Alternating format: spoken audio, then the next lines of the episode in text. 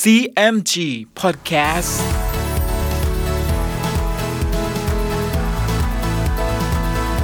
สวัสดีครับคุณฟังขอต้อนรับเข้าสู่ CMG Podcast กับผมดรพันธการทานนนะครับ เรายังอยู่กับเรื่องราวของสามก๊กผ่านหนังสือเรื่องสามก๊ก Romance of the Three Kingdoms ฉบับย่อ เรียบเรียงโดย สาระบุญคง เดินทางมาถึง EP ที่ 29 ตอนนี้ยังอยู่กับเรื่องราวของกวนอู มาร่วมลุ้นกันต่อนะครับว่า จะเกิดเหตุอะไรบ้างกับกวนอู ติดตามได้ใน CMG Podcast วันนี้ครับ ตอน กวนอูหักด่านสังหารหกขุนศึก ฝ่ายอีกิมเมื่อไปทับกับกวนอูนั้น รู้กิติศัพท์ว่าเล่าปีไปอยู่กับอ้วนเซียว อีกิมจึงเอาเนื้อความบอกแก่โจโฉทุกประการ โจโฉได้ฟังดังนั้น ก็ไม่มีความสบาย จึงสั่งให้เตียวเลี้ยวไปสืบดูว่า กวนอูรู้ข่าวเล่าปี แล้วจะคิดอ่านประการใดบ้าง เตียวเลี้ยวก็ลาโจโฉไปหากวนอู แล้วกลับมาแจ้งว่า กวนอูกำลังจะมากระทำคำนับ เพื่ออำลามหาอุปราชไปหาเล่าปี โจโฉจึงว่า เราจะคิดอ่านหน่วงเอากวนอูไว้ให้ได้ ในขณะที่กวนอูกำลังตึกตรองถึงการต่างๆ อยู่นั้น คนรับใช้ก็พาอาคันตุกะรายหนึ่งเข้ามาพบกับกวนอู กวนอูจึงถามผู้มาเยือนรายนี้ว่า ท่านชื่ออะไร และมีธุระสิ่งใดจึงมาหาเรา ตันจินจึงบอกว่า ข้าพเจ้าชื่อตันจิน เป็นทหารอ้วนเซียว บัดนี้อ้วนเซียวให้ข้าพเจ้าถือหนังสือของเล่าปีมาให้ท่าน กวนอูได้ฟังดังนั้น ก็มีความยินดีจึงรับเอาหนังสือมาอ่านดู ครั้นกวนอูทราบความในหนังสือแล้วก็ร้องไห้ เนื่องจากข้อความของเล่าปีในหนังสือนั้น เต็มไปด้วยการเสียดสีและตัดเพ้อในทำนองที่ว่า กวนอูลืมคำสาบานในส่วนท้อเสียแล้ว กวนอูกล่าวกับตันจินขึ้นว่า เมื่อเราจะเข้าไปอยู่กับโจโฉนั้น เราก็ได้ว่ากล่าวข้อสัญญาไว้กับโจโฉถึงสามประการ ครั้นรู้ข่าวเล่าปี บัดนี้จะรีบไปตามสัญญา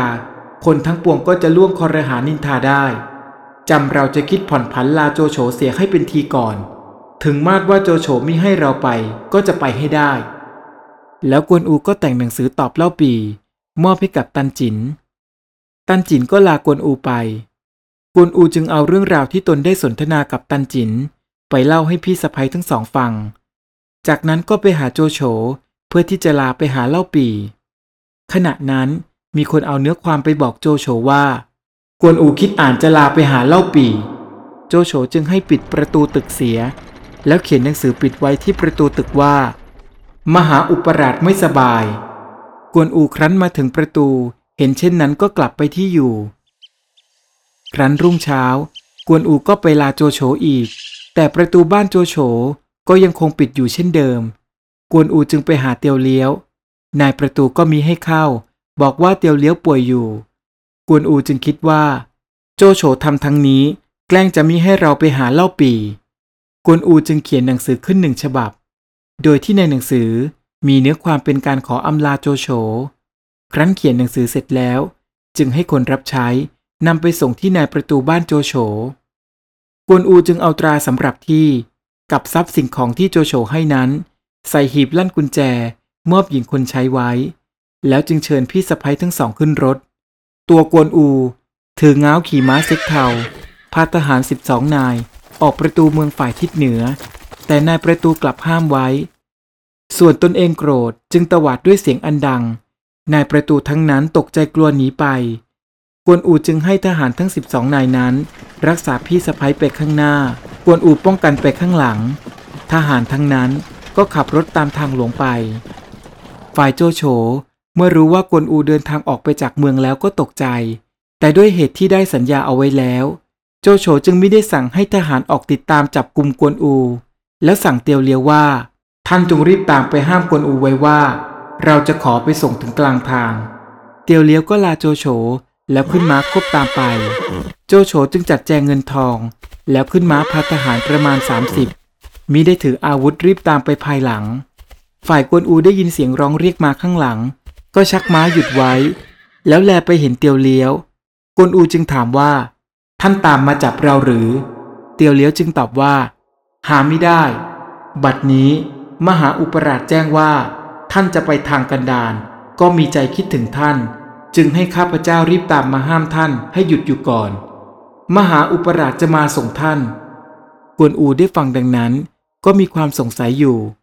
ครั้นแลไปเห็นโจโฉและทหารมิได้ถืออาวุธมา ก็ค่อยคลายความสงสัย โจโฉก็กล่าวกับกวนอูว่า ท่านจะไปเราก็ไม่ห้าม แต่เกรงอยู่ว่าเป็นทางกันดารกลัวจะขาดสเสบียงอาหาร เราจึงตามมาส่ง หวังจะให้ทรัพย์สินไว้เป็นสเสบียงไป แล้วโจโฉจึงให้ทหาร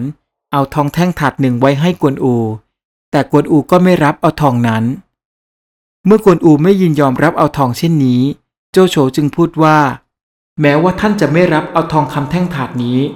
ท่านจงรับเอาเสื้อนี้ไว้ แต่พออย่าให้เสียทีซึ่งเราตามมาส่งท่านเลย แล้วโจโฉก็ให้ทหารเอาเสื้อลายทองไปให้กวนอู ฝ่ายกวนอูครั้นจะลงจากม้ามารับเอาเสื้อไว้ก็ไม่ไว้ใจโจโฉ จึงย่อตัวลง แล้วยื่นงาไปรับเอาเสื้อมาคลุมตัวลงแล้วจึงว่า คุณของมหาอุปราชก็มีอยู่แก่ข้าพเจ้าเป็นอันมาก แล้วยังเอาเสื้อมาให้อีกเล่า แม้ข้าพเจ้ามีชีวิตอยู่ ก็จะแทนคุณมหาอุปราช กวนอูก็คำนับลาโจโฉแล้วขี่ม้าไป โจโฉก็พาทหารทั้งปวง กลับมาเมืองฮูโตสรรเสริญกวนอูว่า มีความสัตย์นัก กวนอูจึงเอาเนื้อความซึ่งโจโฉตามมาส่งนั้น เล่าให้พี่สะพ้ยฟังทุกประการ และเวลาเย็นวันนั้น กวนอูก็พาพี่สะพ้ยทั้งสอง ไปอาศัยนอนที่บ้านของงอหัว งอหัวก็จัดอาหารมาต้อนรับคณะของกวนอู และเตรียมที่นอนให้เป็นอย่างดี งอหัวก็กล่าวกับกวนอูขึ้นว่า บุตรของเราชื่องอปั้น เป็นทหารอองเซ็ก เจ้าเมืองเอียงหยง ทางซึ่งท่านจะไปเมืองกิจิว๋ว เราจะฝากหนังสือไปให้งอปั้นด้วย กวนอูก็รับคำ พอรุ่งเช้า กวนอูก็พาพี่สะพ้ยเดินทางต่อไป แม้ว่ากวนอูจะได้รับอนุญาตจากโจโฉให้พาพี่สะพ้ยเดินทางไปหาเล่าปีแล้วก็ตาม แต่เมื่อกวนอูไม่มีหนังสือเบิกด่านมาจากโจโฉ บรรดานายด่านและขุนศึกทั้งหลาย ที่รักษาเส้นทางอยู่ จึงทำการขัดขวาง ไม่ให้กวนอูและคณะเดินทางต่อไปได้ กวนอูจึงจำต้องต่อสู้กับบรรดานายด่านเหล่านั้น และสังหารขุนศึกของโจโฉไปถึงหกนาย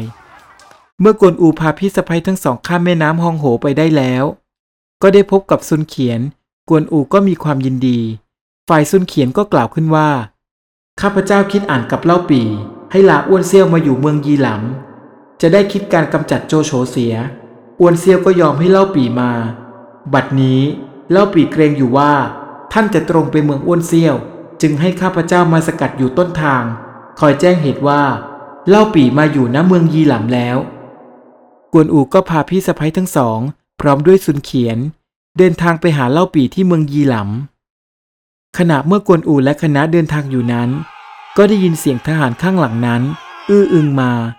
และกวนอูเหลียวหลังไปเห็นแห่หัวตุ้น คุมทหารข้ามแม่น้ำตามมาเป็นอันมาก ฝ่ายแห่หัวตุ้น ขับม้าขึ้นไปหน้าทหาร แล้วร้องว่าไอ้ายกวนอูหยุดก่อน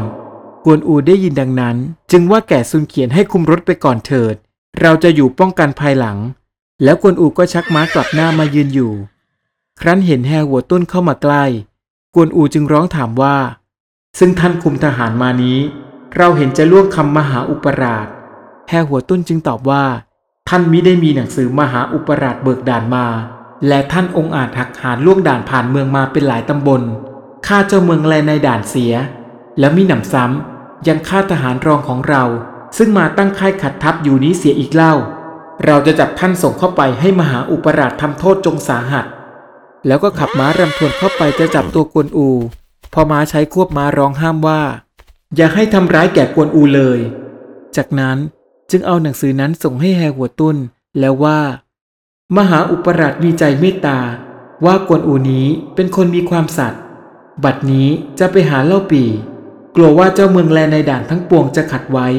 จึงให้ข้าพเจ้าถือหนังสือเบิกด่านมาให้ท่านทั้งปวงแจ้งแฮหัวตุ้นจึงถามมาใช้ว่า กวนอูบังอาจหักหานฆ่าเจ้าเมืองแลในด่านเสียเป็นหลายตำบลนนั้น มหาอุปราชแจ้งหรือไม่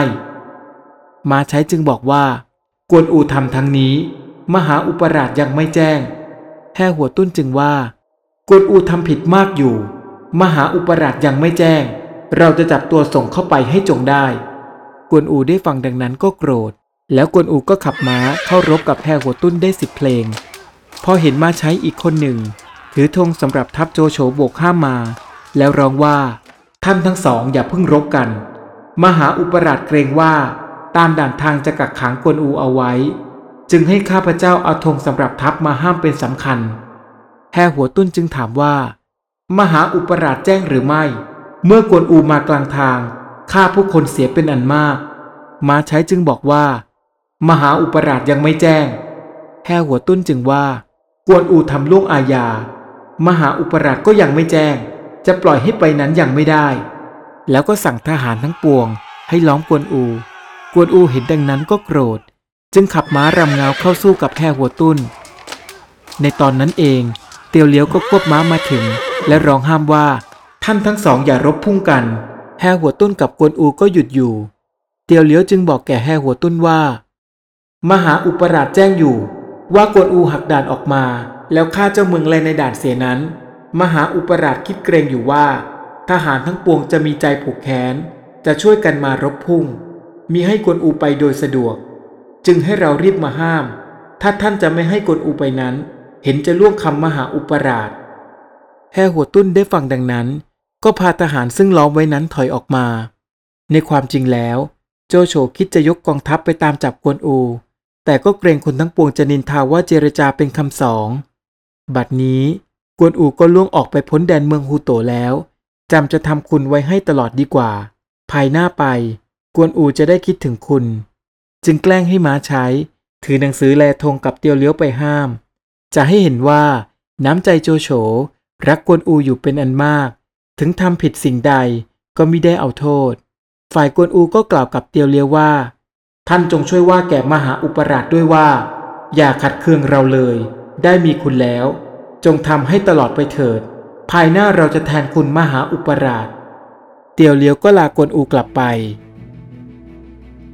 เรื่องราวกำลังสนุกเลยนะครับ และในตอนหน้ามาร่วมลุ้นกันต่อว่า จะเกิดเหตุอะไรอีกบ้าง ติดตามได้ใน CMG Podcast EP หน้าสำหรับวันนี้ สวัสดีครับ